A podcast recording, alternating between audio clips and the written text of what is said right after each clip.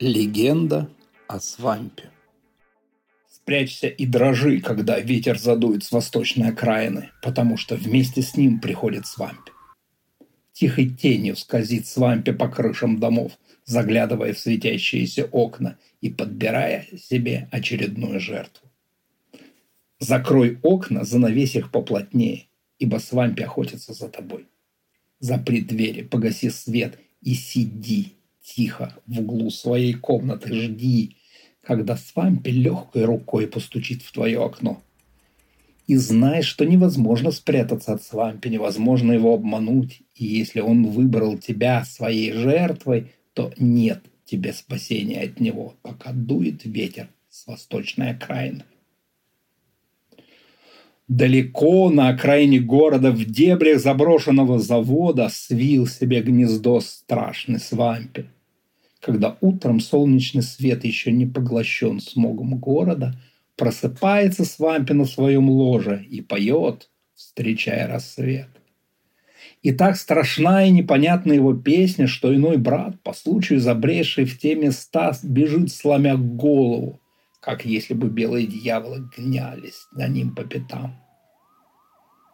Когда же солнце тускнеет, прячась в мутном воздухе города, сотни клеток обходит Свампи, пододвигая к одной еду и питье, от другой отодвигая нетронутые миски, ибо многие из похищенных Свампи сначала отвергают его еду.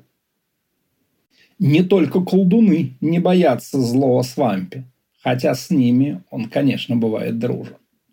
Раз в месяц, когда полная луна прячется за трубы большого завода, рождается в городе девочка, не похожая на других.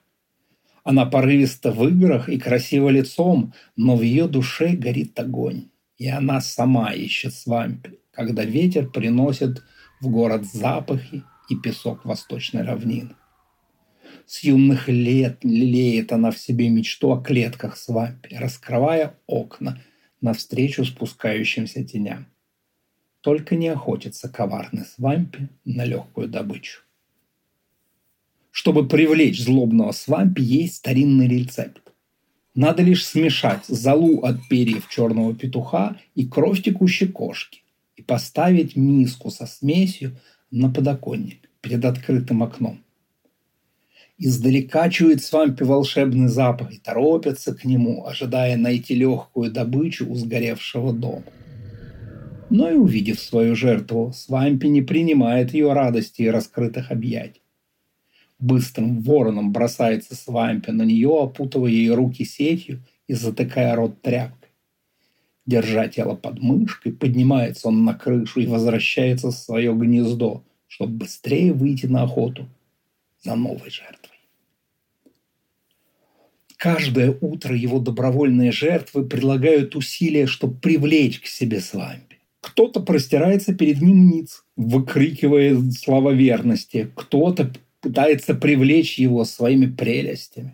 Самые хитрые при виде приближающегося хозяина переворачивают миску и бросаются на прутья клетки, чтобы получить удар хозяйского кнута.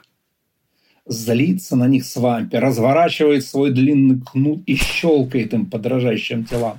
И потом вечером они хвастаются друг перед другом отметинами на плечах и бедрах. Раз в неделю выбирает себе Свампи наперсницу, которую сажает на цепь у своего ложа, чтобы согревала его дождливыми ночами. Целую неделю дрожит наперсница у него в ногах, ожидая его приговора. Его страшен Свампи даже для тех, кого он согласится приласкать в своей постели. Три дороги есть у наперсницы Свампи. Либо отпустит он ее на все четыре стороны, либо вернет в клетки. Но ту, кто разгневает Свампи за неделю своего служения, Свампи в последний день съедает. Многие братья хотели выследить Свампи и отомстить за поруганных сестер и дочерей. Однажды серые тигры, целая банда, ушли на восток, пытаясь отыскать гнездо Свампи и вернуть сестру одного из старших братьев. Никто из них не появлялся больше на улице. Лишь однажды на старую территорию зашел седой безумец, в котором дозорные опознали бывшего предводителя тигров. Но сколько ни пытались расспросить его о случившемся, ничего не смогли добиться от него. Легенда гласит, что однажды Свампи станет покорен одной из своих жертв, которую не захочет прогнать со своего ложа и оставит при себе на цепи вечно, потому что она будет желать этой цепи больше, чем он будет пугать ее. И только тогда прекратится охота Свампи. А пока, пока спрячься и дрожи, когда ветер задует с восточной окраины. Закрой окна, занавесь их поплотнее, ибо Свампи охотится за тобой.